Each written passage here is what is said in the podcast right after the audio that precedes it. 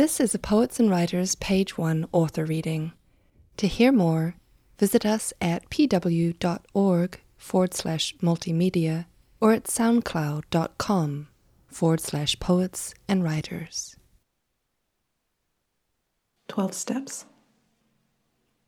Powerless. Explain that it's bigger than you, that she can't possibly understand because she is young and inexperienced. Watch her roll her eyes because she is not so young anymore, because she is experienced, because you made her grow up too fast. Act like you don't see her roll her eyes. Pretend you don't know why she rolled them. Tell her that her behavior is unbecoming. Tense up when she yells the same thing at you. Get up in a fury because she raised her voice. Ask her who the hell she thinks she is.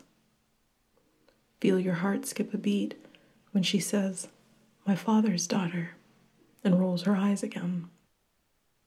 Bite your lip before you say the thing you immediately wish you didn't say. Feel the words creeping up your throat and tickling your tongue. Mumble under your breath, and you wonder why I drink.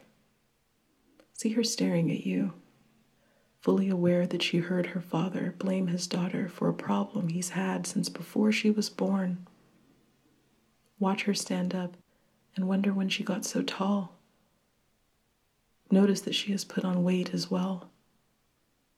Watch her grab your Heineken and launch it at the fridge before you can react. Wince at the sound of the bottle shattering into what sounds like a thousand pieces. Look down at those pieces before you look back at her. Realize what a good arm she has. Think about reaching across the table, not to hurt her, just to scare her. Don't. Stand there motionless as she storms off and you hear the front door slam behind her. Worry that she might not come home this time as you tiptoe over the broken glass and grab another beer from the fridge. Open the bottle and sit back down to finish your meal. Pause a second and try to remember how the argument started as you sip your Heineken greater than. Stay up downing a mixture of rum and whiskey until 3:04 a.m. Convince yourself you are doing it because she has not come home. Pretend that this is not your nightly routine. Leave another message for her. Gemma, you better not be at that little Dick's place. Come home now.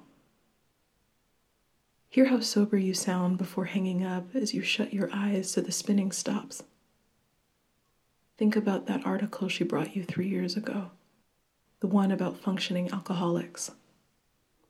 Remember glancing at her, under eyed, and tossing it on the coffee table before snarling. Where does an eighth grader find shit like this? Remember her response I'm in grade nine.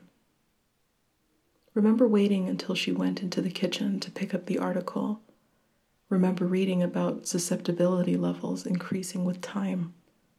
Remember the same paragraph stressing the fact that it doesn't mean you have it under control.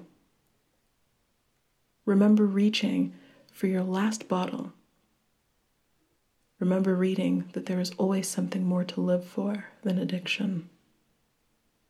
Remember peeking in the kitchen and seeing her make a PB&J, watching her spread the peanut butter as methodically as she'd brush her teeth, iron her clothes, and count her babysitting money money you asked her to borrow the day after she worked, money you still need to give back to her. Remember smiling as she put the sandwich together and called out, Do you want a snack, Dad? And you saying no. Remember the weight of the bottle in your left hand against the weight of the article in your right. How much heavier it was. Remember hearing her coming back towards the den Remember tossing the article away before she came through. Remember staring at her hair and thinking about how much it looked like her mother's. Remember gulping a mouthful of Budweiser as the article brushed the bottom of your heel. Call Gemma again.